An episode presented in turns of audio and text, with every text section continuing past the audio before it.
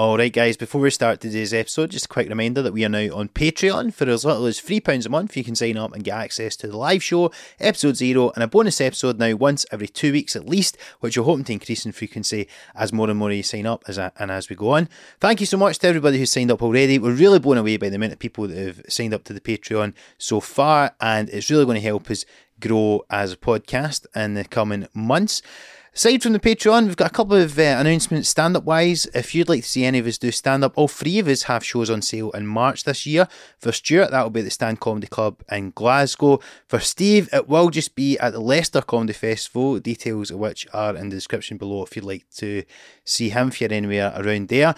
I will actually be doing a wee mini stand up tour of the UK in March as well. If you'd like to see me, I will be in London, Manchester, Newcastle, Aberdeen, and Edinburgh before rounding it off by playing the King's Theatre in Glasgow on the 24th of March.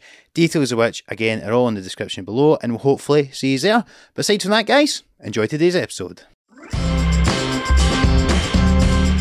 Welcome to the Some Laugh Podcast. It could be like, oh, that was some laugh, or there, were, there was just some laughs. Some laughs. Well, no promising all laugh. No, It's- it's, there's going to be some. it's some laugh. So you moved to, to Glasgow, Josie. You've been here for two years now. Yeah. And uh, how, have you, how have you found it?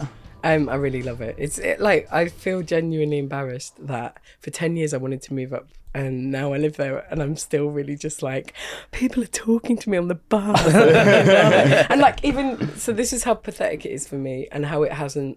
I haven't got over it. Today, when we we like drove through the south side, and it was gloomy and rainy, and I was just looking out like. So beautiful in this one. so like, yeah, I just love it. It's good.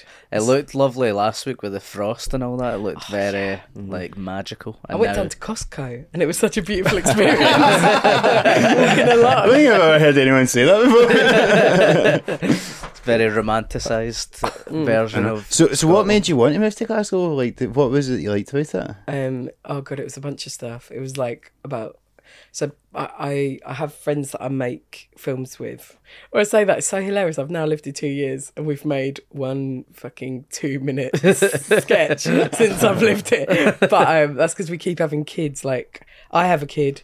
Then I come out of maternity, then he has a kid, and then he comes out and I have a kid. And it's like, oh, it's not bother. But um, yeah, I've been I've been making films with my friend for about sort of 11, 12 years. And we, um, I just sort of used to come up and we always wanted to do, make them in Glasgow. So there was that. There's the fact that like when I was growing up, I just really loved like Glaswegian music and like art and all just the culture of it. And then, oh, there's a few other things. I went out with someone who was from Glasgow and he kind of hated me. So it wasn't great but we would like go through to Glasgow a lot, and I'd be like, the company is terrible, the buildings, you know. But like, um, we had, yeah, I really, really loved the city. Then I've been wanting to move a long time, and then uh, as well as that, like my friends who set up this label, my friend Johnny.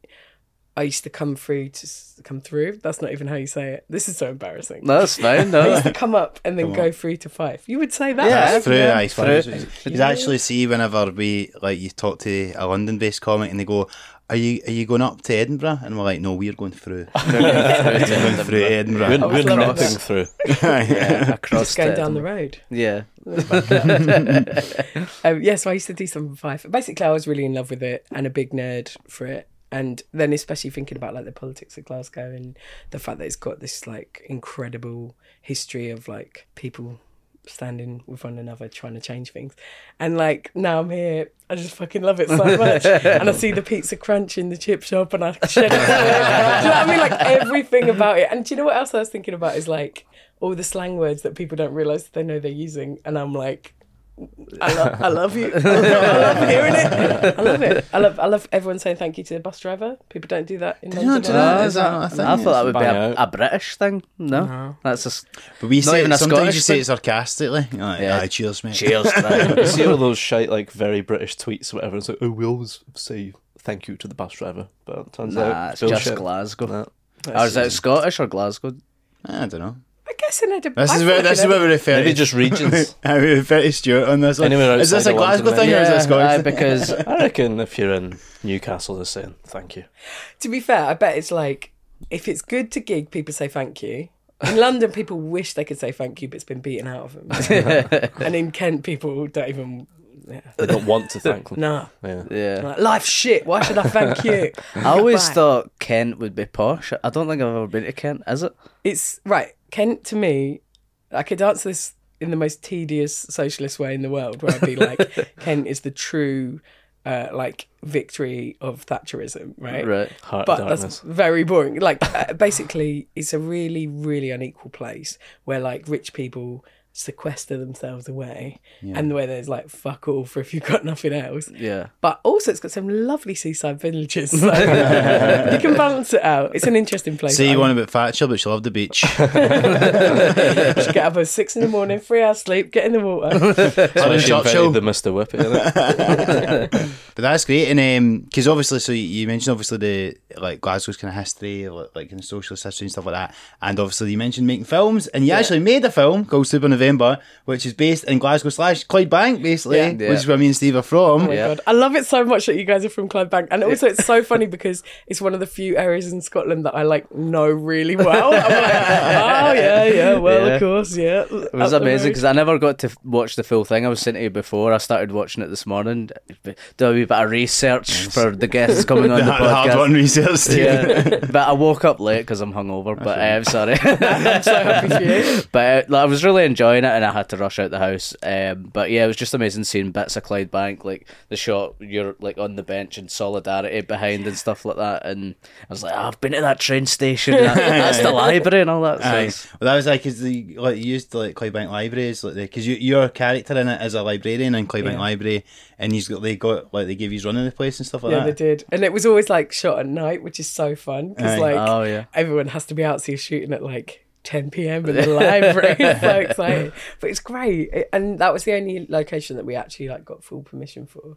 And then everything else was just like cobbled together. Because you were saying, because obviously, because there's a scene in the shopping mall uh, in Clydebank, and you were saying he's like he's get chased out there basically. Yeah, 'Cause my friend was like, uh, my friend Doug, the director, was like, look, what we're going to do is I'm just going to keep the camera low. We're going to walk through, and we're just going to get some good footage of you sort of angling about. Guerrilla filming. And then we got in, and straight away someone was like, "Oh, oh, get the fuck out!" I'm like, "Oh, sorry." Probably because of the dodgy business practices on the, the show. So. Yeah, they thought we were undercover for the uh, panorama or something. I must be the only one here that's not been chased out of Clydebank shopping.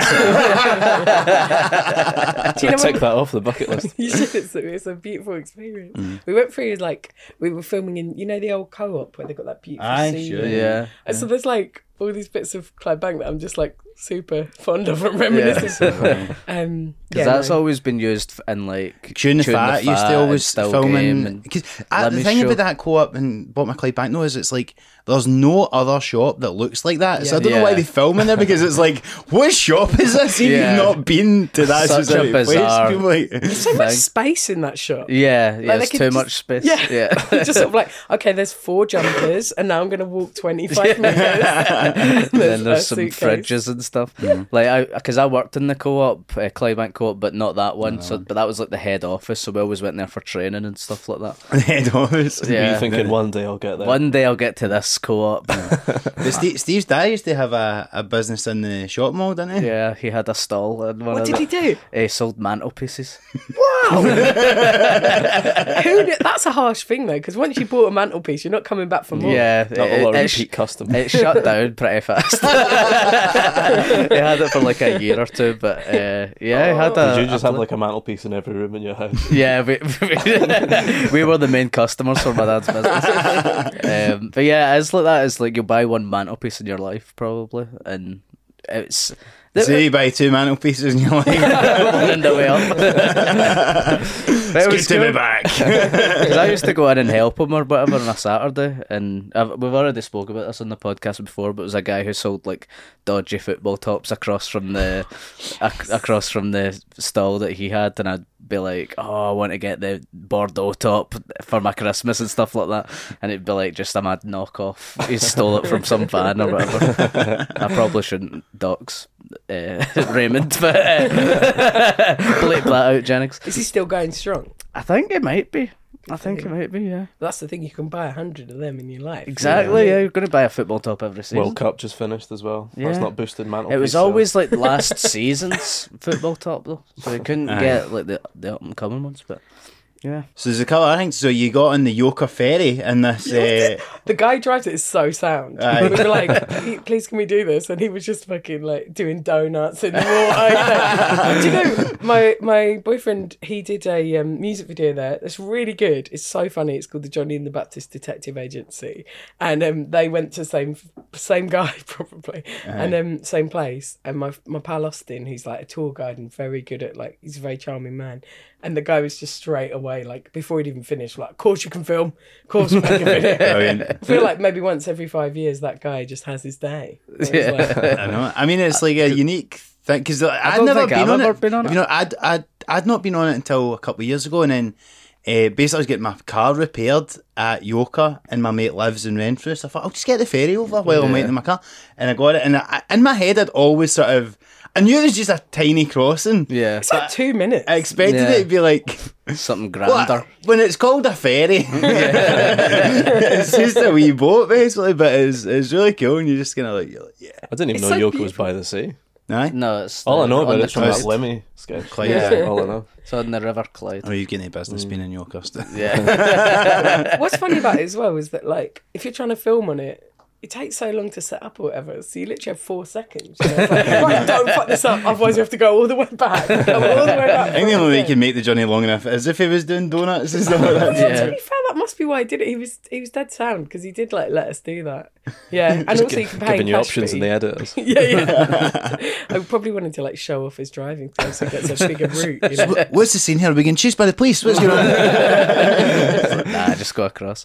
Uh, my my auntie lives right beside it, and they always go to like the wee pub just across yeah. the road. The the ferry in, which ferry again inn. is well, yeah, We filmed outside that and then we pretended the Was it the du- was, was it the doublet? I seen that in the credits, the doublet, but there's a doublet in Clydebank and then there's a doublet across the. No, the it's a doublet in town. Ah, in the West End. The, yeah. the doublet was where we pretended was on the Isle of Eigg. There isn't even a pub on Eigg, but fine. Because you wrote that film as Yeah, well. I did. And so what made you kind of base it in Clydebank and stuff like that? Like, what was the? Well, it's, it was partly because like m- the director um, Doug and the other main actor Darren are from Clydebank, and we wanted to like talk about the history of it, and partly because like I'm such a nerd for the history of it. Like I love it so much, Yeah. in like a pathetic way. Like I was, I was saying to Marc that like I was like sat outside the big Asda's in Toryglen waiting for the bus, and my daughter was being really like. My baby was being sort of really wriggly. She didn't want to chill out, and this old boy like sat down next to me, and I was like, "This guy wants to chat, and I don't want to chat." and then he starts chatting. He's so dull,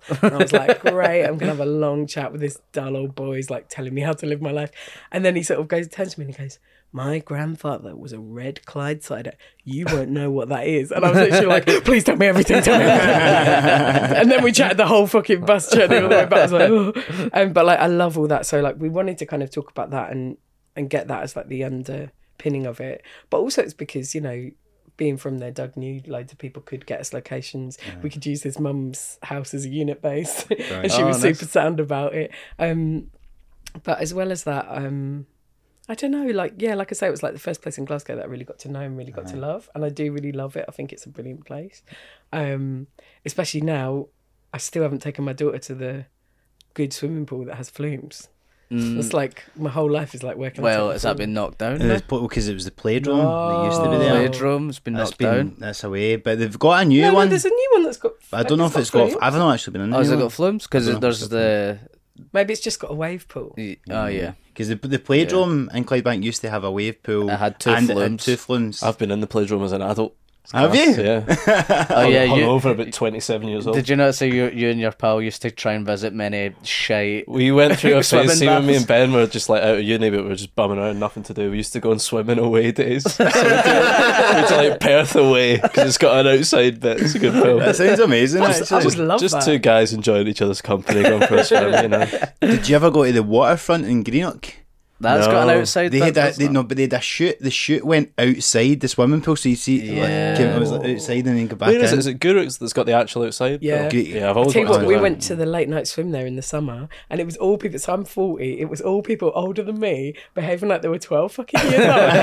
We were playing like dance hits from the 90s, and we were like doing cannonballs in and like chatting to boys and shit like that. It was, and everyone, no one was swimming. Everyone was in a little group treading water. It was amazing. It was like, Because that's what it was. The Playdrome had Aquadisco. the Aquadisco back in the day. So Friday, Saturday, Friday night, I think. Yeah. You were like what t- was like.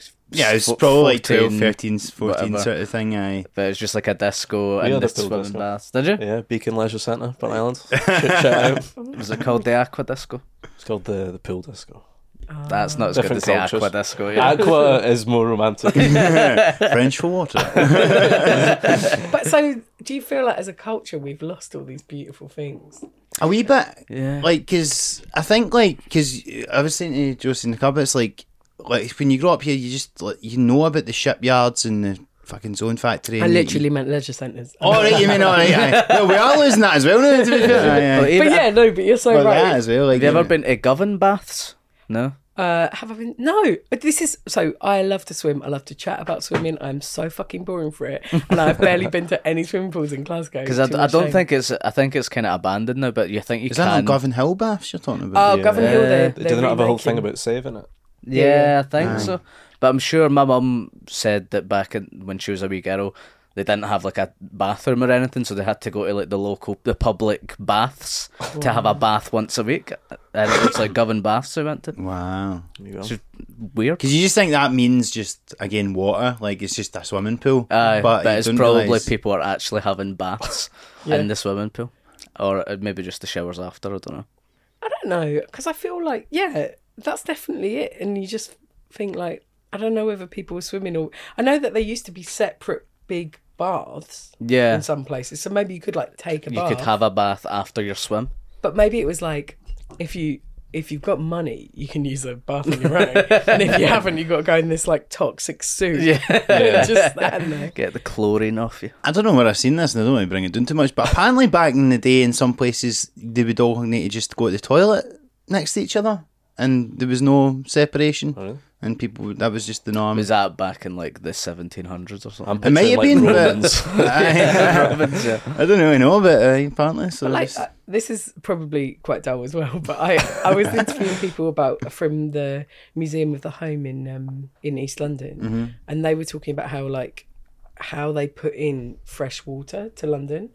And how late it was, and how initially it was just to a little part of London to rich people. And you're like, hang on, yeah, so like all these people living in like, you know, thousands and thousands, hundreds of thousands of people just had no access at all to water whatsoever. It's like if you wanted to go and wash, you had to like walk down to the fountain, get your little cup of water, take it. Like there just wasn't any. Yeah. And it's sort of like obviously on some level you know that, but you don't think about it. Like Yeah. Yeah. like Yeah. nothing. Like no, never even just a sip. Yeah, exactly. It's just the, the most basic necessity. Yeah. I What feel like any time until about 50 years ago would have been unlivable for Yeah. the uh, Yeah. comforts today, basically. Like, Yeah. And yeah, if you look on the internet, everyone says it was brilliant. I know. Everyone says it was yeah. great. Because I always got the sense even my grandparents were basically dehydrated the whole time. Hydration's pretty new, isn't it? That's like last 20 years. Especially with like alcoholism. Like I think everyone's grandparents are alcoholics. Just had to drink to get through it.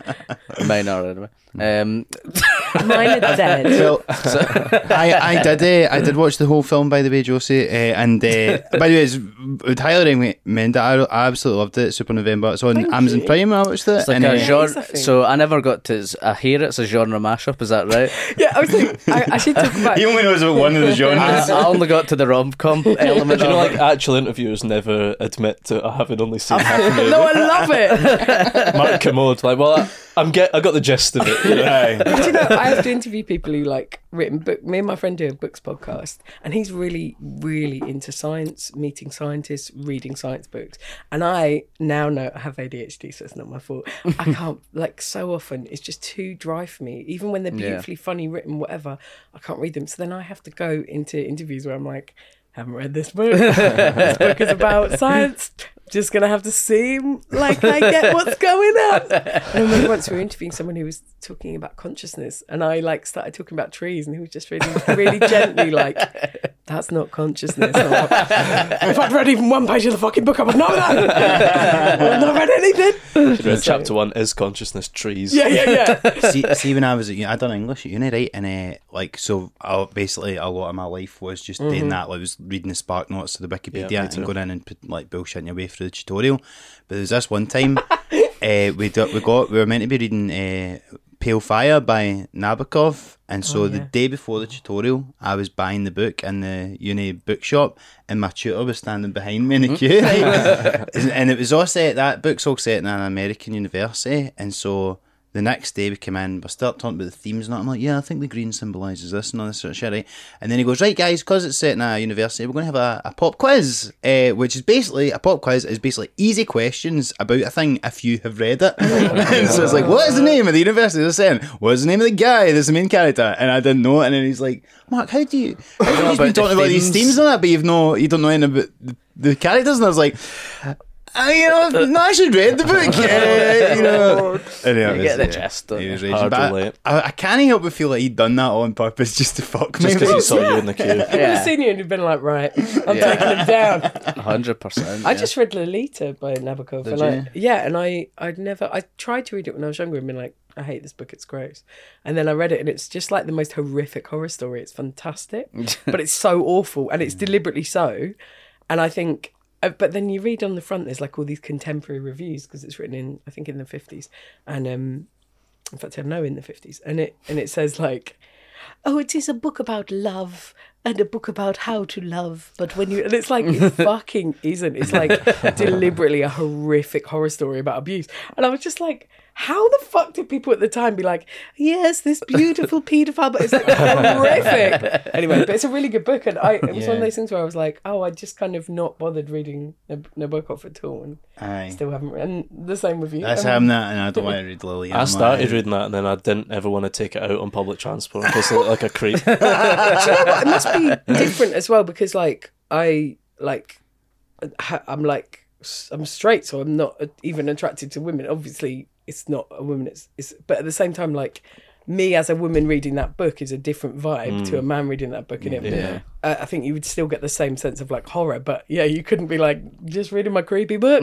Okay. and you don't want to be last thing you was like, well, if this guy thinks it's okay, then you know, like it's bad. You'd need to be able to post it on the front. It's like you know, retweets do not mean endorsements. endorsements. I think the main character is actually bad. Just like tutting and pointing at the book as I'm reading That's what I was doing when I when I was reading it. I was literally reading it like this. That was that tweet I seen, and it was like, oh, showing my boss that I'm on board by like reading the Communist Manifesto and shaking my head. so, so back to the, to the film. Um, so there's a couple of things I want to ask you because uh, in it you drink Buckfast. Did you really drink it, and have you drank it outside of the recording? What do you think of Buckfast, It's, Josie? it's too much for me. That's Like, what the on. one thing about Glasgow you won't embrace, isn't No, it? give it, give it a go. It's just fucking. So when I was about 10, 11 years ago, um, and my my friend was like running festivals, and uh, I was sort of in with a crowd who were like such good drinkers, such fucking good drinkers, and I'm just not. And I remember once we were like trying to drink these this drink we made up called because um at the time I've been like nominated for the comedy award not trying to show off but when you do they give you a crate of fucking Bollinger champagne which Oh, is yeah. so good Yeah, that's right. and then if you get nominated years on the trot when they stop nominating you you're like where's my champagne I miss it um but we so we had them and we were like trying to make bolly bombs which was like buckfast in a thing of of the Nice. champagne uh, with I think Red Bull as well. Anyway, I, I, I had a panic attack for six hours. It was awful. That's the a lot amount of of caffeine. caffeine, in Buckfast, you don't need the me. extra uh, Red Bull. But it was disgusting. It was- But we were all in this like we were on the island of Eigg and we were in this like farm van, And then every time we do them, we like bash on the sides, like barley bomb, barley. it's like PTSD, man. It's awful. But um, yeah, I don't do. that much No, no, I don't What blame you. you? I was we- never a buck I, first. I man. drank it when I was younger, but I think I'd done. I'd probably done some irreparable damage to my insides. Was it something that when you were like 13 years old, it'd be like, this is what drinking is? Yeah, Yeah, kinda. yeah. It's like it was, it was like you know, it's part of the. It was. It Part was of the part of the aesthetic, you Yeah. know. It's like you had your trackie on and you and the bottle of wine, and you went down the park, and, and that's what you done. So And when I was a kid, it was White Lightning. Sorry. Sorry, yeah, no, that I was just going to say there's like a number on each bottle, which Yeah. Aye. people said like was it the higher the number The the, higher, better? I think the lower the number, the better. It was like closer to the highest quality, but it was all made up. It had a lot of myth around There it. was a lot of yeah, it was And like oh, I've got number one And today. That's when amazing. people got to the bottom of it, they says, "Oh, I'm doing to the toenails because it's meant to be like they crush the grapes with the feet, and then you get the toenails." that you were a white lightning person. Yeah, so I was talking to my friend about this the other day. Basically, like where I'm from, when you're about 11, for me it was like I, was- I must be. Where 12. are you from, Josie? I'm from Kent. I'm from Orpington. I'm actually That's from St Mary it. Cray, but Orpington sounds nicer. and I didn't realise that my whole life I've been saying like Orpington, and I should have been like St Mary Cray. but we They both um, sound nice to me. I. Yeah. Oh yeah, they sound nice. You don't need to. You don't need to check them. but yeah, like where, where I'm from, it's like you're like 11, 12. and for me, it was like my older stepsister, and she sat me down. She was like, "This is what drinking is. You buy a white lightning. It tastes fucking vile. You drink two liters of it, and that's drinking. And Yeah. you have to do it. And you can have white lightning, or you can have like ice white." But it basically has to be that horrific cider that comes in a. Was that was that like the strong Frosty eight percent or Jacks. something like mm. that? Yeah, Yeah, we Frosty, Frosty Jacks. Jacks. Was it you? I was talking about this with you the other night. and Yeah. You told me I was drinking this shit for years, and you told me it's not even made from apples.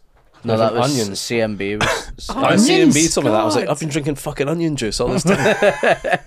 Merrydown, that was the other one. Do you remember Yeah, that? man. What is Down. Mary Down? That's not made of onions as no, well. don't know. it's, it's, it's that cheap was a strongbow. cider, wasn't it? God, imagine if the whole fucking lot was onions all this time. Yeah. All Well, it cider. blew my mind when I found out that potatoes, like vodka, was Yeah. potato juice. Oh my god, I've got my friend Connor. He's like such an inventive man, and he's been making his own apple jack.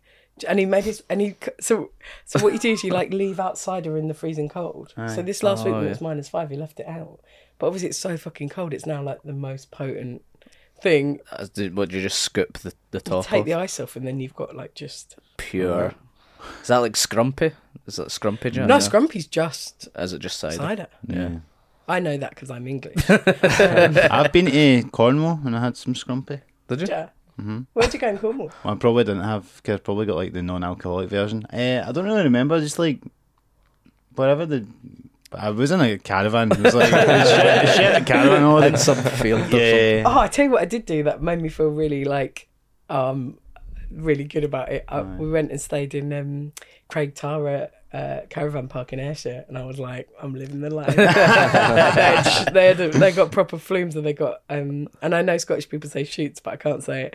they, got, they got this thing that's like a really scary slide going into different rapids, and taking my four year old on it, and her hating it, and me being like, you'll you'll enjoy the next one because you can't leave once you're on the trajectory. You know? So you talk, talk about like drinking when you're young and stuff like. But you started stand up really young as well, didn't you, Josie? Did you? Yeah. 14. Fourteen. 14. Yeah.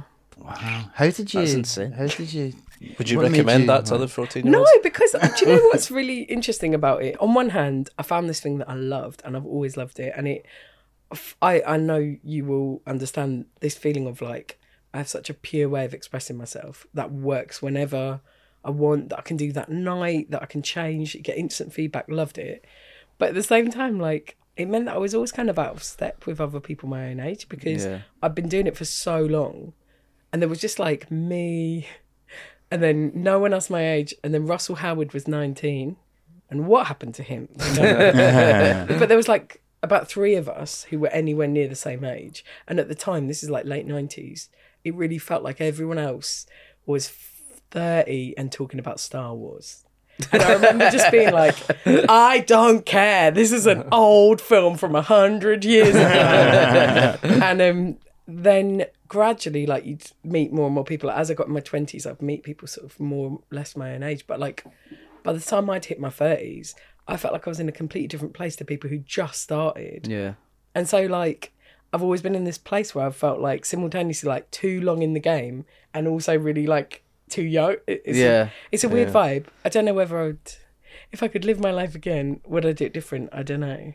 But I also think I'm such an awkward person, and I have such a like an odd relationship to kind of success. Like I love it, but I hate it at the same Yeah. time. So I'm like, nice, no, I hate it. Yeah. And so like it's been a weird vibe. So I don't know. It's interesting. What's good is by the time you hit about 23, 24, you've done so much performing. People sort of see you as very confident. But even as I'm saying that, a lot of people fucking hated me when I was 23, so like, I guess the other thing factor is, are you weird? Because if you're weird, people, I don't know. Yeah, I did start really young. I wanted to tell you about my film because you know how we wrote Yeah. it. Me and my me and my friend Doug, we were like, right, I got three grand. I'm going to use it to make this film. We we sat down in February. We were like, we're sick of trying to make films. We'd like put loads of time and energy into making the film. Didn't get made. Uh, put loads of time and energy into pitching stuff. and Nothing was getting made. We're like, all we want is to make something as soon as we can to learn how to do it, and we want to make it as best we can. And we have three grand. So in the February, we're like, right, we'll shoot the first half in June. We'll shoot the second half in November or October, I can't remember. And then in between the two, we'll we'll decide there was like a cataclysmic event, right? So it was going to be like a couple before and after a breakup, and then we were like, let's just put a fucking military coup in the middle. Let's just do so we did that, and like we we wrote it around, but basically we had two shooting blocks and no money. So we kept we managed to keep James Kirk, who's like the most incredible actor. He's Yeah, so amazing. Yeah, Clear, yeah. Oh, he's so good. Yeah. And like all my life since. Also, we he doesn't care film- about acting. It's so annoying. No, it's He's so like the most naturally amazing person, but he just wants to be a fucking caterer. I know. You're wasting it. he's, the, he's the most gifted. Oh, he's training to be a teacher. He's the most gifted performer in, in the Yeah. world. But I spent the last six years since we did that film pitching shows. All the shows are like James Kirk is the star, and like basically not quite getting there to like get one over the line. But but we um yes we kept him, but we had loads of plans. So we had like um uh Sanjeev Kohli was in it, and he was going to be like a big part in the second half. I know because uh, he's just in a bit. He's just playing football. I think I knew it for like one minute. So, there was a big plot about how he was getting his parents' van and he was rescuing us, and then there was a big standoff with police and all this shit. And basically, he got River City, so he couldn't do it. and then there was a girl who's played my best friend. I think she maybe also got River City. I think River City just fucked us up. and so she couldn't do it. And so in the second half, I just had to like With their four grand out. budget. they, they had catering for three meals a day. And then, so basically, we had to like rewrite it. But the, the main problem with the film is I didn't get the script edit hardly at all enough. So, like, I wish I'd like spent years refining it, but we didn't do that. But we shot the first block, and then I had to write the second block, knowing the new limitations we had, Yeah. and even down to. Again, we were going to have this scene where, like, we were in the McDonald's car park and we had all these confrontations. And the night before, Doug was like driving us back because I was staying with him and his partner, and he was like, "Sir, there's no way we're going to be filming in McDonald's tomorrow." And I'm like, "What? What? The script's there. What we doing?" He's like, "So we we just have to." Write a new scene tonight, aren't we? It was like midnight, and so I was like, uh, "Okay." Um, we and so we—that's how we ended up like this one army guy in this field.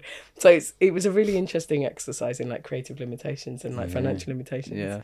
But also, what's funny about it is we did the first block, and me and Sean Biggerstaff, who's the actor who played my boyfriend, were like became really close friends, had loads of fun, and we were shooting a night shoot, mm-hmm. and I had to go down to London the next day because it was the Brexit vote, and I was like, I've got a fucking vote. Brexit because I love Brexit. No, I'm joking. I've got to remember to vote against Brexit. So like, I, I- he was like, "Look, we'll just stay up all night, have a drink after the thing, stay up dr- drinking and talking. You can sleep on the train home. The fucking who can ever sleep on the fucking train home? Like, hungover. So I was on this train like haunted. the woman next to me was like. Then these cunts came down the train who were like, "Everyone vote Brexit, vote!" Brexit." And I was like, "Ugh." And the woman next to me, who'd been having lovely chats with me for two hours, was like, "Great, I will. I can't." And I was like, oh, man. and I had this like really hungover emotional reaction to her. And I was like, don't forget my face because you are robbing my children. and you are robbing me. and then we, we and then obviously we had like a bit of an altercation. Then there was just two and a half hours of the journey left when we were stuck next to each other. So then so the day before we finished that was the day that Brexit happened. Oh, And then the day before we finished the second part was the day that Donald Trump got elected. Oh, so we were like, we cannot make another film. Like, look what we're fucking doing.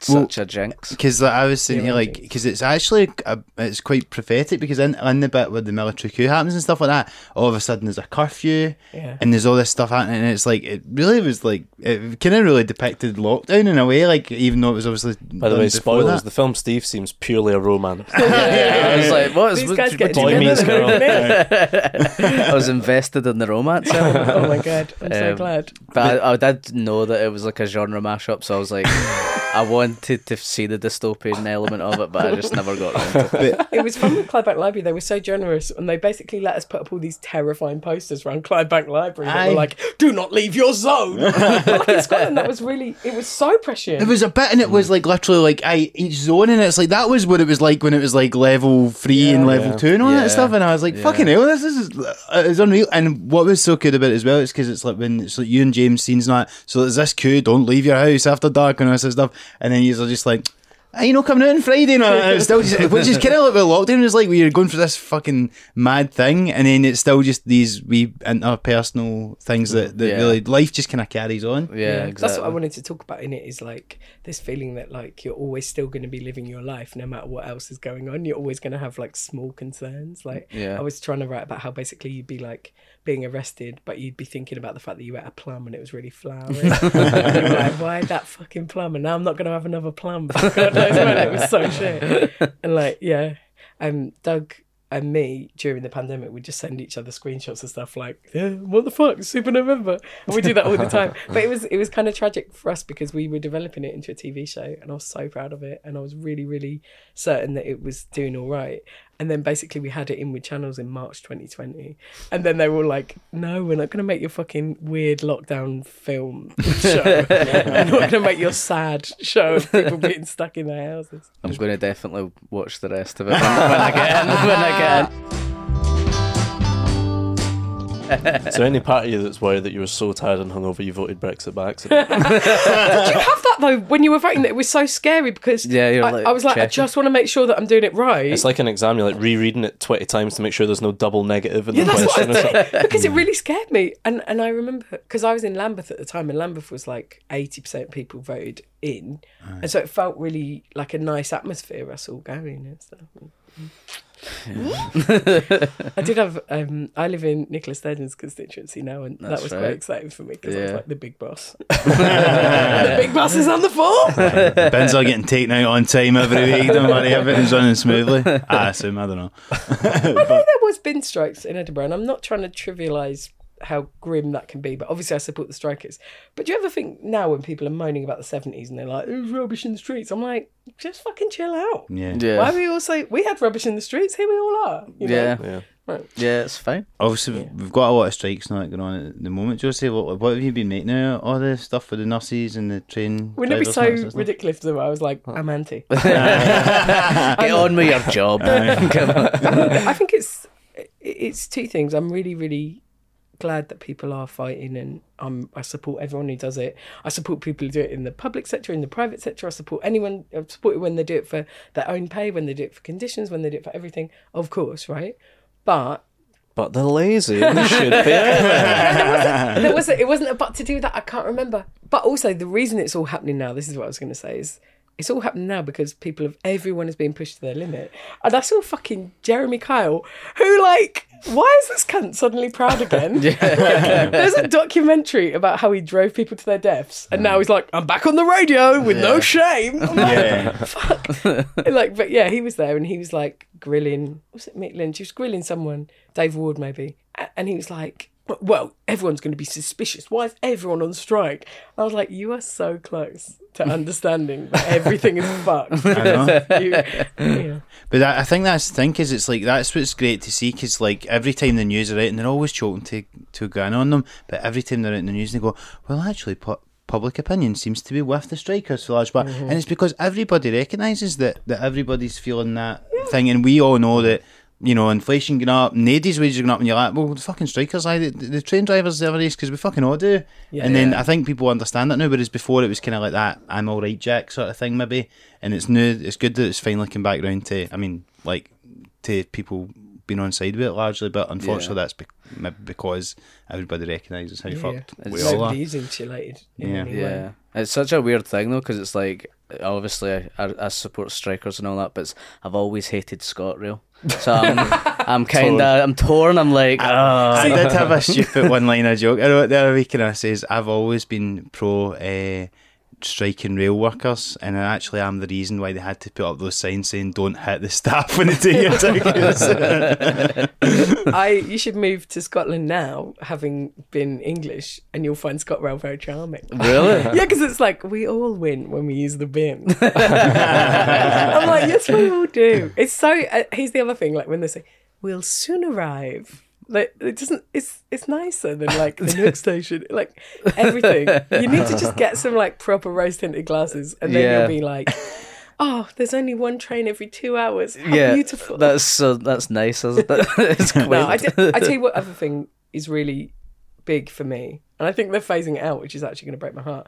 Being able to buy a ticket on the train feels so respectful. Being able to buy a ticket when you get off and not just getting a fine feels like they're saying, we don't automatically assume that Yeah. you're a criminal. yeah, Whereas I feel like, particularly in like London and Kent, it's like, you, you are a criminal and we will catch you. yeah, No matter what you if you have a ticket, if the ticket is slightly wrong, Yeah. you are a criminal. We assume you're a criminal Yeah. ahead of time. it's up to you to prove you're not. Yeah, Yeah. that's how it feels. crazy, isn't it? And that feels more respectful. Yeah, I was in London and it was like I, it was I was new to that system and it was like I got off a the underground and then onto a train and I thought I could just get you know I didn't know I had to change get a new ticket in between Aye. and stuff like that and then at the airport they were like no you've we're gonna fine you like oh, sixty quid or whatever. Whoa! Yeah, and I was like, I didn't know. I, I genuinely that I could buy a ticket now. He's like, nah, unlucky. Shouldn't get on the train without a ticket. I didn't know I had to get a fresh Also, one. you can do that in Scotland. They should understand that if somebody's used to doing that, it might not be like. Yeah, yeah.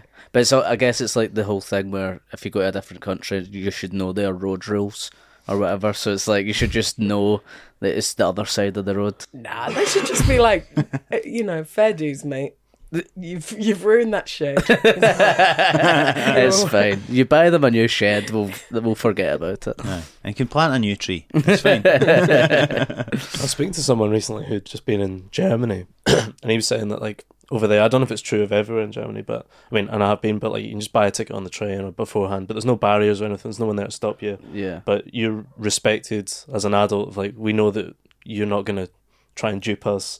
Or the percentage of people will be so small that are trying to rip it off and like will save money by not having barriers and not having people there. And it, it does just feel nice to be treated as an adult sometimes. I feel like that would never happen in Britain. Yeah. Of like mm. there's such a small mindedness sometimes. I think mm. where But I we're so against like benefit scroungers and everyone's trying, everyone's on the rob and all this kind of stuff. Yeah. But this is what kills me is like I cannot believe that people are still pitching that kind of shit when it's so obvious. Like you saw like Avanti getting like six point five what million billion. I, I I don't want to sound stupid, but they got six point five something. it was a lot. It's like what's the difference pounds. between a million and a billion to you and Once I? Once there's a It's fucking point lot. involved, it's loads, isn't it? Exactly right. They've got lots of zeros on the end of what they do, and like the idea that they're still able to be like, you know, look at this person who's struggling, and not like all of the money that everyone pays in tax, even people you know who are homeless pay VAT. Like everyone is paying taxes in, Yeah. and we're just giving it to those cunts at Avanti for for because they're on the rob. Like it's Yeah.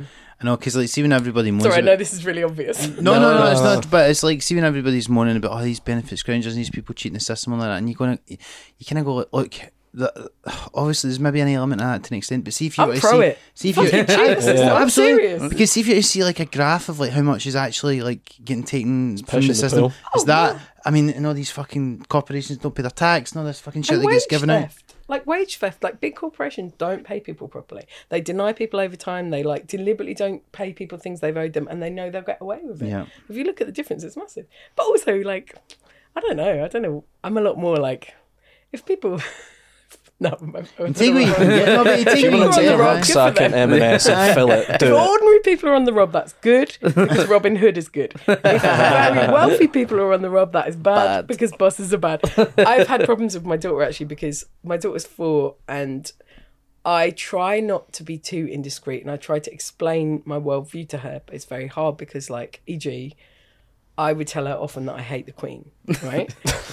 but her view of the Queen is the Queen is a lovely old lady because she like watches Peppa Pig or whatever. Yeah.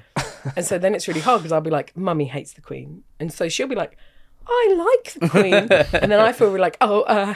So I started telling her things which are true that like she stole all her money from everyone and she's she's got big palaces that she doesn't share and that she's stolen lots of the land from everyone. Obviously she's dead now, which I relish telling her.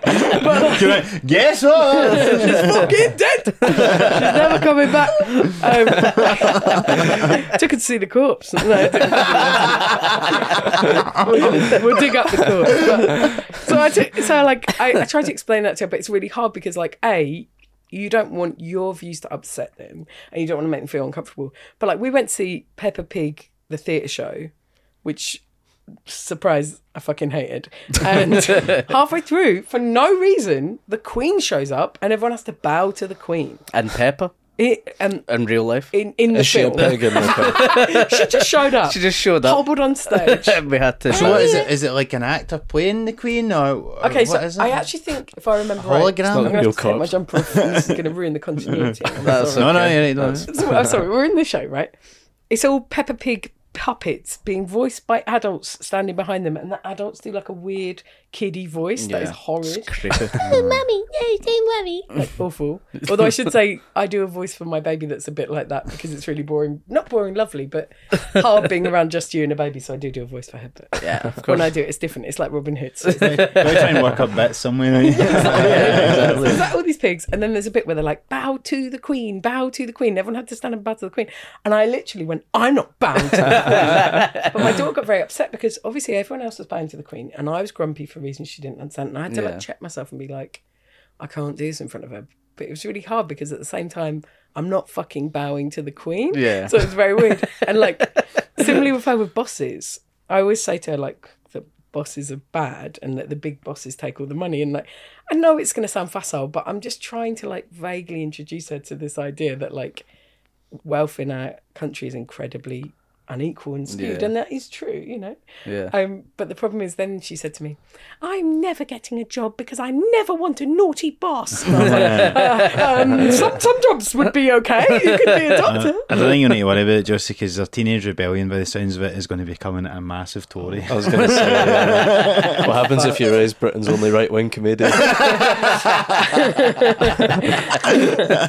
if only there was only one right Fucking if only. But then she said to me, because then I felt really bad and I sort of was trying to backpedal. And then we both were like, look, not all bosses are bad. Boss Baby is all right. She was like, yeah, Boss Baby's pretty sound. Boss baby. seems I've not cool. seen Boss Baby. What's I've the politics of Boss Baby? Bad, real Really? bad. Oh, yeah, I can imagine. Boss Baby would report you to the authorities.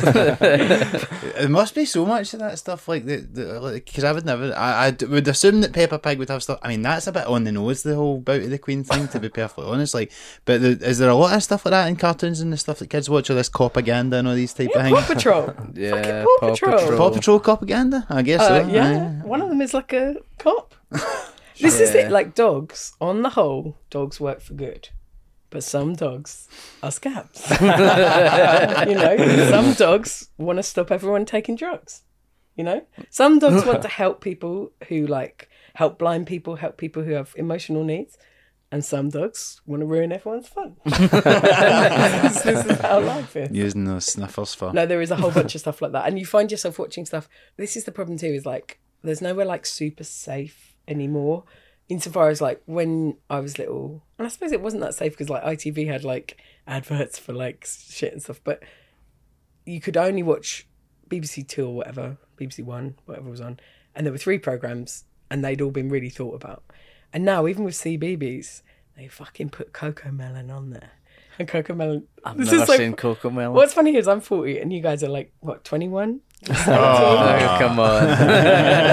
you guys are a bit younger and like, I'm just so glad that you don't know what cocomelon is because it's I've these, like, heard the really- I've name. never even heard of it. I've heard the name. What is it? It's like I'm still not sure what White Lotus is. oh, White Lotus is fucking great. My daughter loves it. You know, She absolutely It's the loves guy who wrote uh, School of Rock. Is it? it. Did he write School of Jack Rock? Jack Black? No, not Jack. What's Mike- funny is the guy's White. called Mike, White. The Yeah. opposite. the opposite of Jack Black. His evil twin. But yeah, he Um, was he wrote Mr. School Schneebly. Yeah. Wow. So, do you know he wrote a film that I saw as a teenager called Chuck and Buck, and that's why I knew. Do you ever have that where you know like a really stupid reference for someone, but that's your reference forever? It's like with the guy from The Walking Dead, and I'm like, that guy's Egg from this life, and I refuse to update it, so I'm like, oh, Egg from this life. from The He's not Bette Midler for Hocus Pocus. It's true. Pretty much. yeah. Cocomelon, what is that? Oh my god, Cocomelon is like this computer generated thing of, and all of it is so like. It's a little family that lives in like a really car culture place. So they've all got their car and they go to the shops and that's all they fucking do. And they sing songs that are like, Yes, yes, I want to brush my hair. Oh, no, that's not that, yes, is it? Yes, I want to brush my hair. Oh, It's fucking like, hate- Oh, my- it'll be like, Dad, Dad, would you like a cookie? no, thank you, son. And it's like the fucking worst. My, my niece Like- watches Oh, that on yeah. YouTube, and I'm like, this is infuriating. It's the Oh. brushing the teeth one. It's like, Yes. got to brush your teeth, that thing.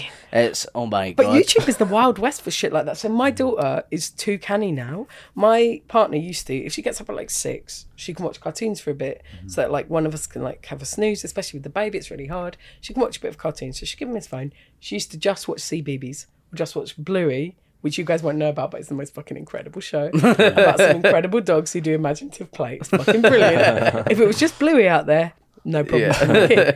But my daughter's now so clever that she'll be like, "Yes, yes, I'm watching CBeebies, Daddy." And then my partner's like, "Okay, fine." and then she's like, goes on YouTube and watches this fucking show where people play with dolls yeah, of my niece Frozen. watches it. Yeah. But it's but they're like the woman who the girl who does it is a prick, and so she's like, "I'm gonna be the most beautiful one when I get my nails done." no, I am. I hate you. I hate you too. And I'm like, Yeah. "This is not good." Yeah. It's just poor storytelling at best. this is it. She's not going to understand about denouement or anything. Two clicks and she's on Jordan Peterson. That's the, that's the problem. it feels that way. Is- I do worry. I was worried about that yesterday. I was like, oh god, how do I protect her from the world? it just seems that it's so unstoppable all that stuff now. But I guess probably like you know, for all our parents probably felt the same about the Yeah. telly stuff and all that to an extent. I don't know, but or maybe they just patched it down and thought, ah, fuck it, who cares? But it probably was the I It's just. just like- something scary about the algorithm now, though. I think because obviously we had YouTube when I was like 15. You'd type in dumb shit or whatever, but it, it was always just like you'd watch whatever you were watching. Yeah. it was never like two wrong clicks and you're fucking alt right, which seems to be what it is now. Yeah. Or even now, if you're not logged in and you look at what it recommends, it's like the Sun newspaper, fucking Sam Harris, this, and you're like, can't you just recommend me like Butterfly Sanctuary? You know? like man learns how to use pottery wheel. it's always like so intense and like, horrible. I think it's because it's legitimate now and it's like people can make a living from it and stuff. Like back then it was just daft. All amateurs. Yeah, it's like, yeah, amateur homemade daft videos and things. stuff on it. And like- now remember it's like that. this is a legitimate thing that you know people. This is the people's living, and Yeah. and then you go, oh, this must be le- legit. So Yeah, But isn't that so ridiculous as well? The- The idea that you'd be like, I'll put on my shirt and I'll go and do my YouTube. I mean, I, I appreciate we're doing a podcast, That's literally what we're doing right now. but we're comedians and that is a noble profession. Of course, it's, it's art. It's art. High art. for the YouTubers. Mm-hmm, mm-hmm, yeah. Mm-hmm. Uh, because it's mad on now because like that's what every kid uh, I've heard wants to be is like just be a YouTuber. Is it still YouTube or is it not TikTok? now? Probably. I mean, I don't know. Like, I think because YouTube's still big for kids, isn't it? But maybe, maybe both. I don't know. But it's just I, th- to me that's because then it's like because at least if you want to be a comedian, it's like that's a thing. it's a craft. Like yeah, it's a craft.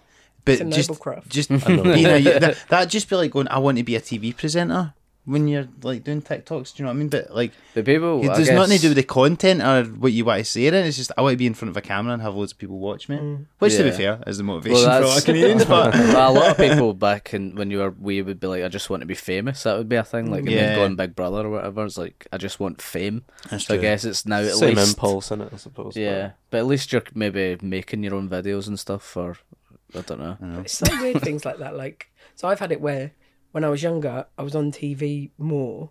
People knew who I was more. Now most people don't.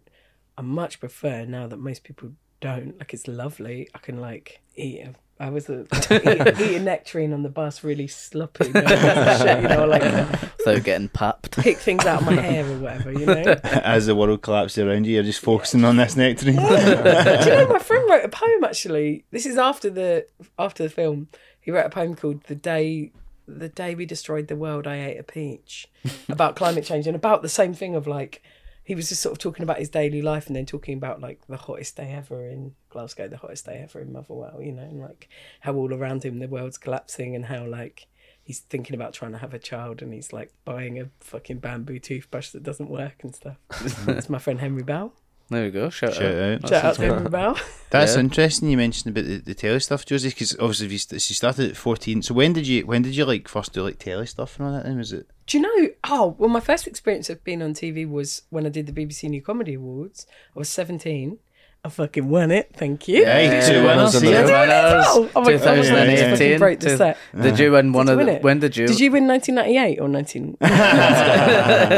2018. uh, Peter ya? You beat, I think. How was it? Who did? Who? So, um, how did you find it? Where was your final? uh, at the Fringe in one of the big BBC tents.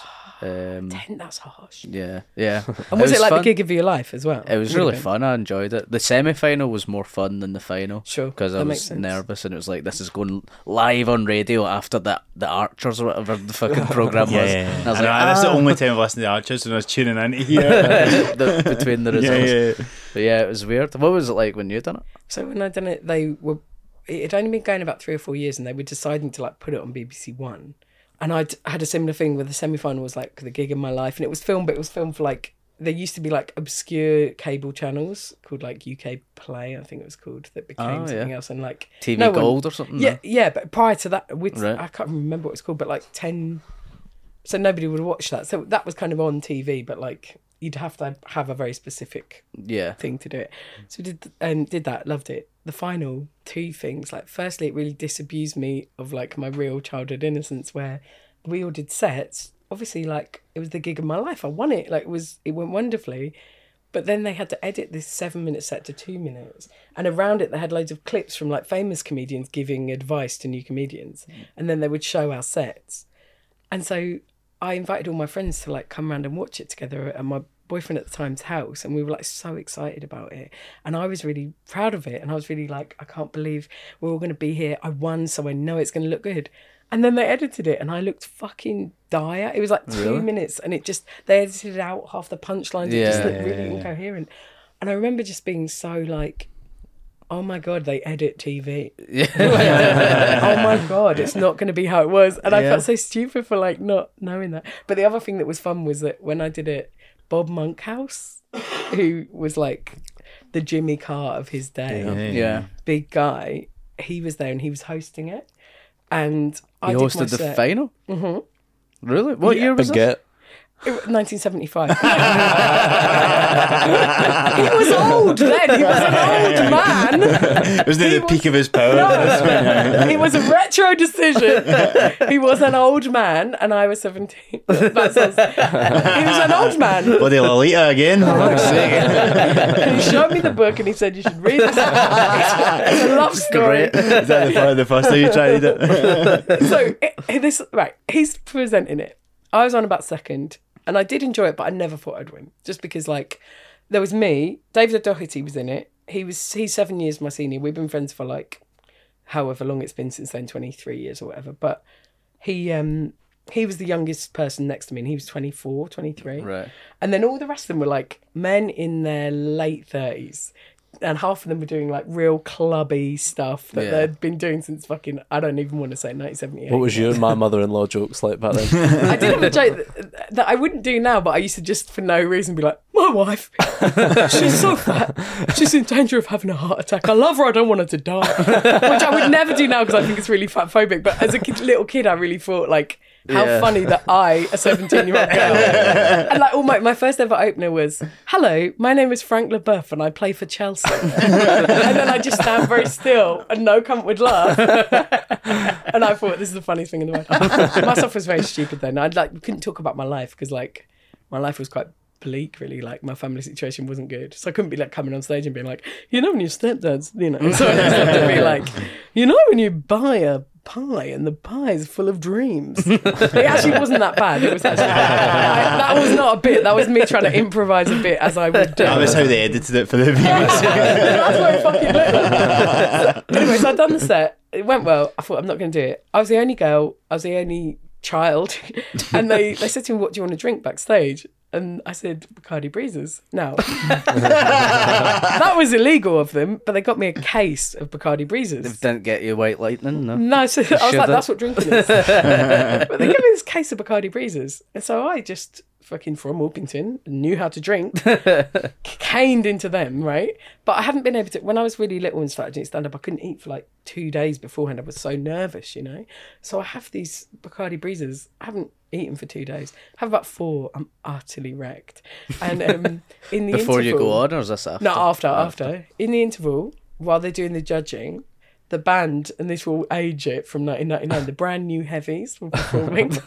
Classic 90s, beautiful. and then Bob Monkhouse comes back and he sees that I'm a bit drunk and he's like, What are you doing?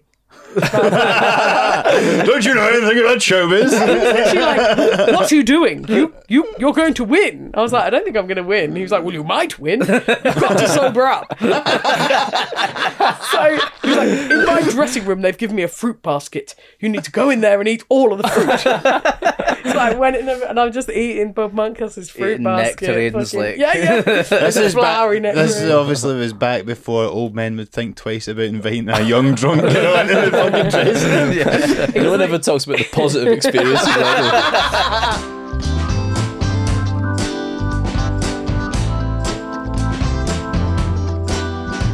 either. We talked a wee bit about politics and stuff like that. Me and Josie, we were both on breaking the news on the same day that Boris Johnson resigned. Quite a difficult day to try and pre-prepare some topical jokes when the, the news has changed so much. I was mental, wasn't it? It was. And, uh, but all of us were just sat there, even the producers, we were just sat watching the door like, holy fucking and then did he resign just before? Because I was because I was late coming in and I was listening to him resign as I was walking to the to the show, and it's just like absolutely nuts. Like just and then as I was saying, like the, the the last time I done it, so the next time after that was mm-hmm. the we got told about ten minutes into the show Liz Truss had resigned. so in those Ten two. minutes in. 10 minutes in, so like we're done like, oh, I wonder what will happen now, you know? Ah, she'll stay and bring Boris back and all, and then all of a sudden it became real. And we're like, shit. That's Kidding on. there's like too much news to do topical news stuff because it's like you can't even have fun with it anymore because it just comes true Yeah. and is bad. the tectonic plates are just constantly shifting, so it's hard to really get like you know to go right. I'm gonna, I've got this bit that I can then use for the next five months on tour or whatever. Yeah. it's so hard because it's just constantly changing. But And That- everyone, like on Twitter or whatever, has a, a voice now. So there's you, you All the jokes have been done immediately. Every joke Yeah. has been done. it's hard. Going, but- Me and Yeah. Steve were making a topical like radio sketch show, and uh, second week we're making it. The Queen died as we were like recording it and then editing it, so we knew it wasn't going to go out. They had So a very a different. They had a very different uh, fucking response to the wasn't Queen dying. bowing in that room either. To be and, uh, but now it's come back in January. But all the like characters we'd set up and everything, like Liz Truss and blah blah blah, it's like it's all different now. so Yeah. we're gonna have to start again. Yeah, exactly. Oh yeah. my god, yeah, I didn't even think of that. Like, imagine like you're an impressionist and it takes fucking two months to learn a really good impression. Yeah. And then everyone's like, that person's career's over. you don't even have the time to like build up. Yeah. Yeah. Yeah. As soon as you start getting booked as a Liz Truss act, you're fucked. aren't you? Aye. So who was it? Somebody did something like that where they, in earnest, were saying, "Isn't it really sad for Boris impersonators?" And they were trying to get people to feel really sorry for them or something. Is there anything that's not sad for Boris impersonators? Because bloody hell, what a That's life. bleak, innit? Yeah. Yeah. Michael Fabricant still seems to be doing alright. That's where it's like, how the fuck is this still allowed to go on? Like the uh. Michael Fabricant, it should be that someone just comes in and goes like, "We've all had a lot of fun, but you're out because you're obviously deranged. Yeah. you're out. Like just I suppose what I'm saying is someone should like clear everything out and that's that's dodgy ground. But I just mean We need like to have a military coup, is what you're saying. yeah, but good coup. That's the thing, because it's Oh, like, you know, they're always gosh, going about the January 6 riots and all that in America, and I'm always like, well, I'm not not for them storming the Capitol, just for different reasons. Reasons. yeah. Could be the first podcast where we incite a riot. somewhere. I, I just like it known that uh, I have children. And I don't want to go to prison. That's yeah, that's the thing. I was trying to write stuff about the laws that they've brought in, and largely Scotland is sort of separate because, luckily, of having like independent judiciary and stuff. But like, if you look at the anti-protest laws, and then they just Suella Braverman when she was Home Secretary for Liz Truss for five minutes. The, the only thing she managed to do was be like, uh, the new public order bill. If you've ever supported a protest online, I can put a fucking tag on you and ban you from going protesting. And it's like, oh, okay, you got that through, did you? I think it's, I think it is through. I can't remember if it's with the Lords, but that's the other thing as well. I feel like there's this big barrier to trying to talk about these things, whereby you can be incorrect about certain details, and therefore people then go, "You're stupid. You got it wrong about the second or third reading," and then you get scared off trying to talk about it. Yeah. I know, but it's scary. I wouldn't like because then it just gives them a blanket thing to just like end MD who protests anything, and then mm. they could just you know put you in jail or whatever like that. Like, and even like the, today on the news they were saying about the they they'd won their court case about doing that thing to send folk to Rwanda, mm. and Suella Braverman oh, had said about the.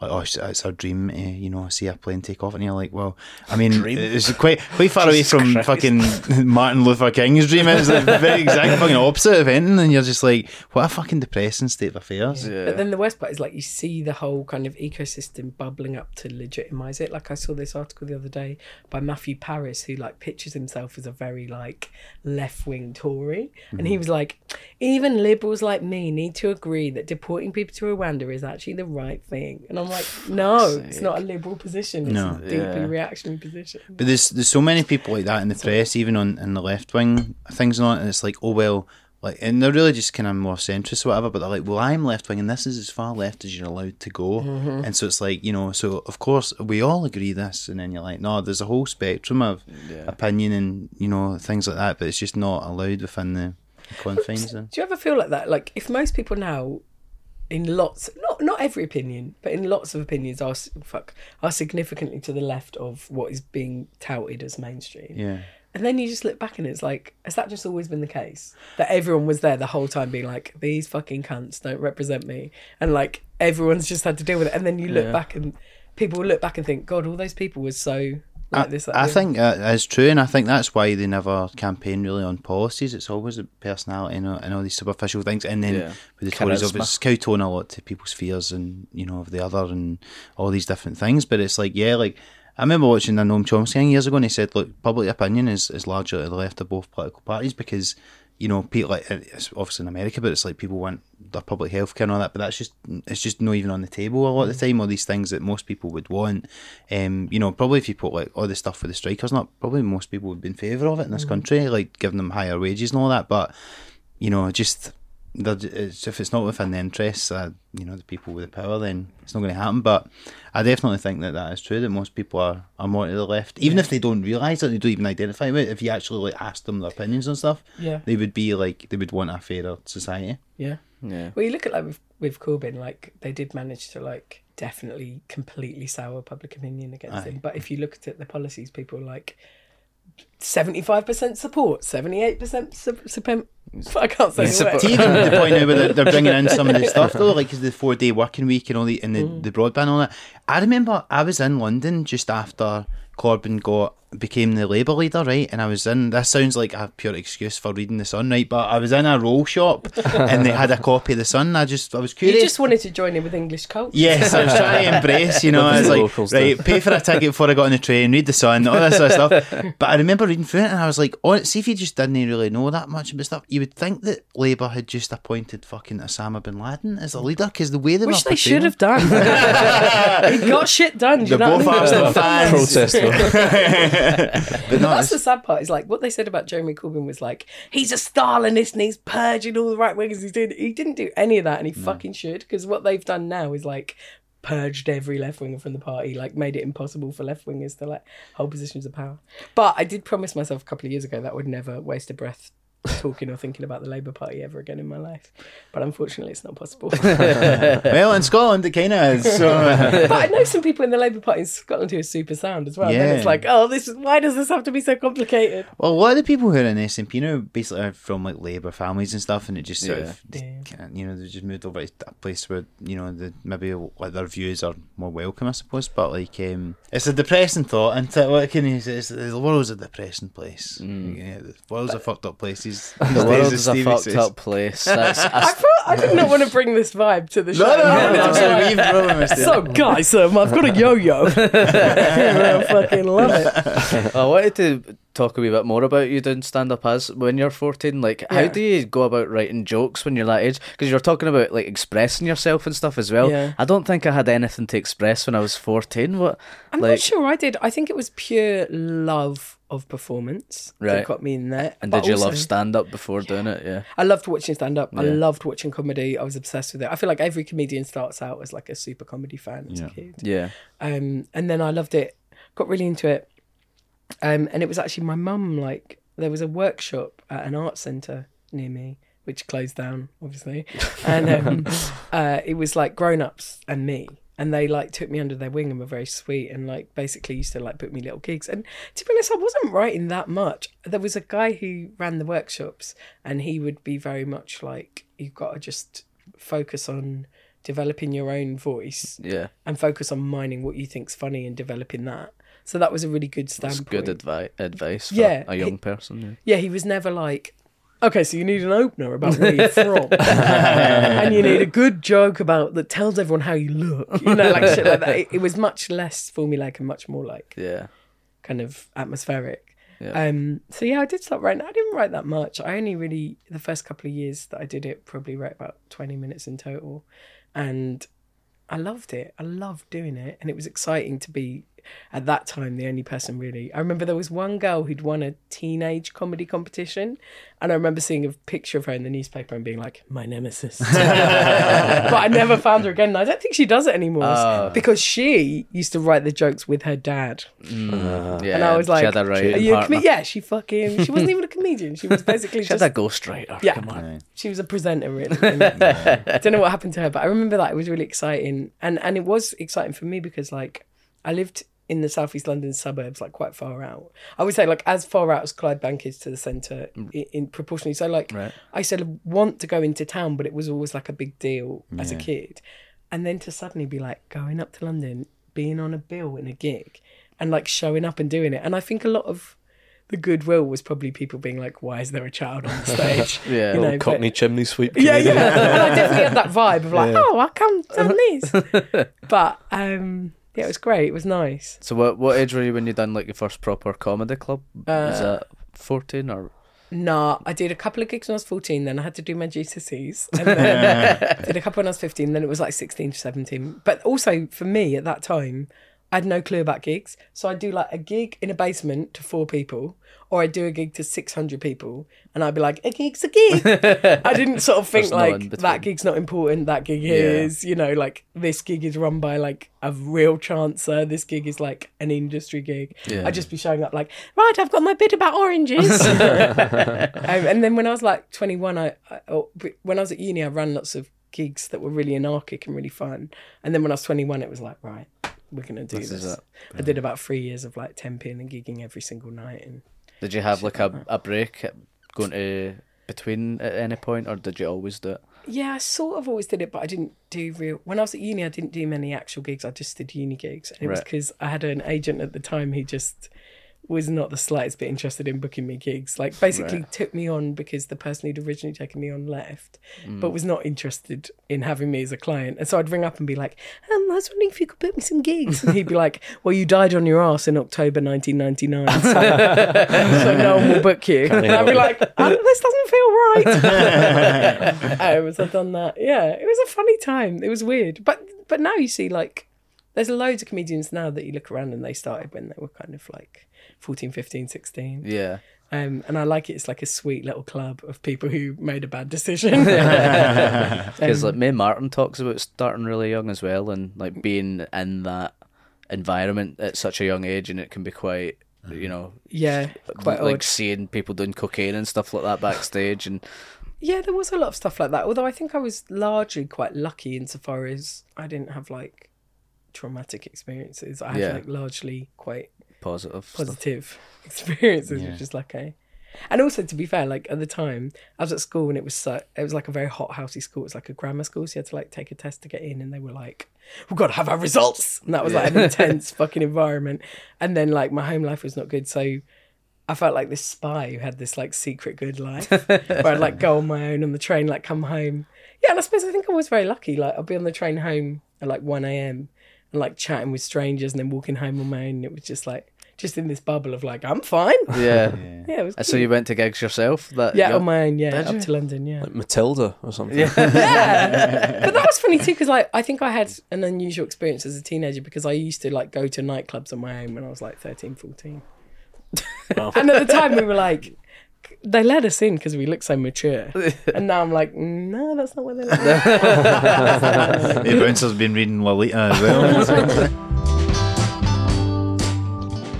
Listen, uh, thanks so much for joining us. It's Oh been a lot God. of fun. It's really Thank nice you. to talk to you guys and I'm so sorry to like have a bit where we're all like the state of the world. No, fucked up Sorry. place. But I don't think like I feel more hopeful now. Like after 2019, I was so devastated, and I was like, I can't cope with it. And now I think partly because I live where I love, and I've got my family, and I feel so lucky. I feel in a position now to be like, no, it's not. Yeah. I, fucking, I haven't Roll got up your sleeves, so I'm like trying to roll up. From. But I feel like much more in a position, and like that's literally what the show I just wrote is about. It's about like being like, right.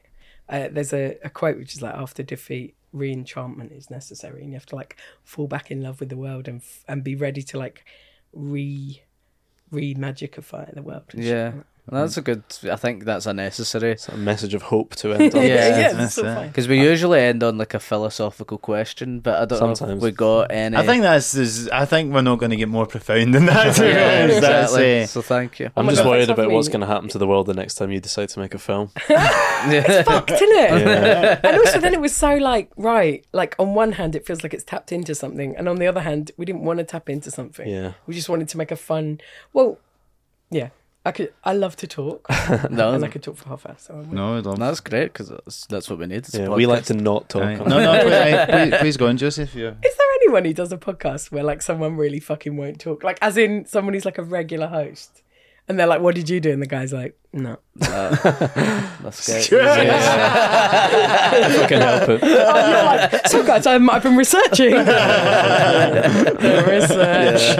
I half watched the film. Hang on, what's I, this is what I want to ask you. What age were all of you when you started doing stand up then? uh, Twenty-one. Okay. I think I was 22. I done two gigs when I was 20, and then I didn't do it for like a year, and then I think I started properly again when I was just coming up for 22. Wow. And did you guys want to do it when you were teenagers, but you just didn't feel like you could? I wanted to be an actor, and my dad told me that the only way to do that is become a stand-up comedian. The only way to do that. the only way. Every single person in Hollywood used Yeah. to become Who a... is he based on? Uh, I'm trying to think who's done that. Did he give you an example? Was there like an Uh, example? well, no, basically, I loved Home Alone, and I was like, I want to do that, and he was like, well, you know, some of them are comedians probably, and I was like, are they? What that wee boy, Ke- uh, Kevin? Remember since you were watching like Jingle all the way, and you're like, oh, that guy Sinbad, he's a comedian. this is it when you've got no family in the industry whatsoever. So like none of my family had ever done anything like that. We didn't know anyone who'd ever had a career like that. Yeah. And so like the advice you get is fucking terrible. Yeah, my mum was insane. like, focus on a plan B. Yeah. I'm like, why? That would be plan A. yeah. Yeah, Oh, so because I was because it would be like maybe like Robin Williams films or like Jim Yeah. Carrey, and he'd be like, oh, they were comedians, so to do that you need to be a comedian. And I think that's what he genuinely believed. But he was just selling right. fucking mantelpieces or whatever. So I don't know. I don't know how he had I love it if he didn't even want to sell mantelpieces, he wanted to sell like lampshades. It's like you gotta go in on the mantelpiece. The Build up to the lampshade. This time next year, I'll be selling fake football tops across there. That's what I want to be doing. and do you still want to act as well? Uh, yeah, I, I, I like doing sketches and stuff, so Yeah. I'd like to do both. But I, st- I started watching comedy because I, s- I thought I need to watch that to become a comedian, and then I started loving stand up. Yeah, yeah. You know, that's like watching stand up and Aye. stuff. So that was my my way in. My best friend initially wanted to be an actor, and then when she found stand up, was like, ah, ah, right, okay. This is better Yeah, Absolutely. in ways. For me, I just kind of like. I, I never really wanted to do it growing up, but I always just liked having a laugh, and I, I loved all like co- even just like sitcoms things like that. And then I think just at a certain point, to be honest, being for Clydebank, like when Bridges made it big, kind of, and I always was like, I'm never going to be as funny as him, oh. but like, because I just he was just a different type. He was just a, one of these sort of like Yeah, it's naturally funny guy. And I was like, I never thought I'd be like that, but I thought, well, I can write and I've got a sense of humour. And the real thing for me was when it was like, I realised like, really most things like are like takes you're kind of rubbish when you start out, and if you work mm. really hard at it, you can get better. And I was like, well, if that's the case for almost anyone, would I love to do it? I'd love to do comedy. That's Yeah. so good. So I just tried Also, it. that's such a good attitude to be like, look, if I do this, I'll get better. yeah. That was it, kind of. So I was, I was lucky in that regard. But I never, I was never, I was never like, oh, I'm so funny, and you know, everyone should listen to me. It was like, well, it seems like a fun thing to do, and if you work at it, you can get better. So why Yeah. not I think try when, that? when I was about 21, I was like, this is all I've ever wanted to do. Even though, especially there was a period when I was doing 20s in clubs, and I don't really do clubs because it just doesn't vibe with me. I'm too, whatever I am, I don't work that well. and I remember just dying on my hole for like a fucking year and just having to say to myself, well, there's nothing else I want to do. I just have to do this the rest of my life, or I just die on my ass. this will be my life. and then thank God that did stop. Um, yeah. What about you? When did you do it? Do you mind yeah, I was about No, no, No, that's it's fine. right. 21, 22, I think. I was like you, I was absolutely obsessed with comedy when I was little, you know, sitcoms and stand up and everything. But I would mm-hmm. never have had the confidence as a teenager. But I just got to the point where I'd kind of thought about it too much to not do it, I think. And like you, like I'd read and listened to so many interviews with comedians where I kind of knew that you just had to suck for fucking ages. So I was Yeah, like, oh. I can do that, you know. Aye. Did it To be once and it went if the contract was like, "Would you like to be shit at this thing?" Everyone would be like, "Sure, I'll be shit at that thing for a bit," Yeah. Yeah. and then actually, then you're not, and then it's all right. I remember that feeling of being like 22 and being really jealous of like people that were my age, but they started when they were like 17. I'm like, oh, this prick's got five years on me. Yeah, yeah, I'm going to be that good in shit in five years. Yeah. yeah. yeah.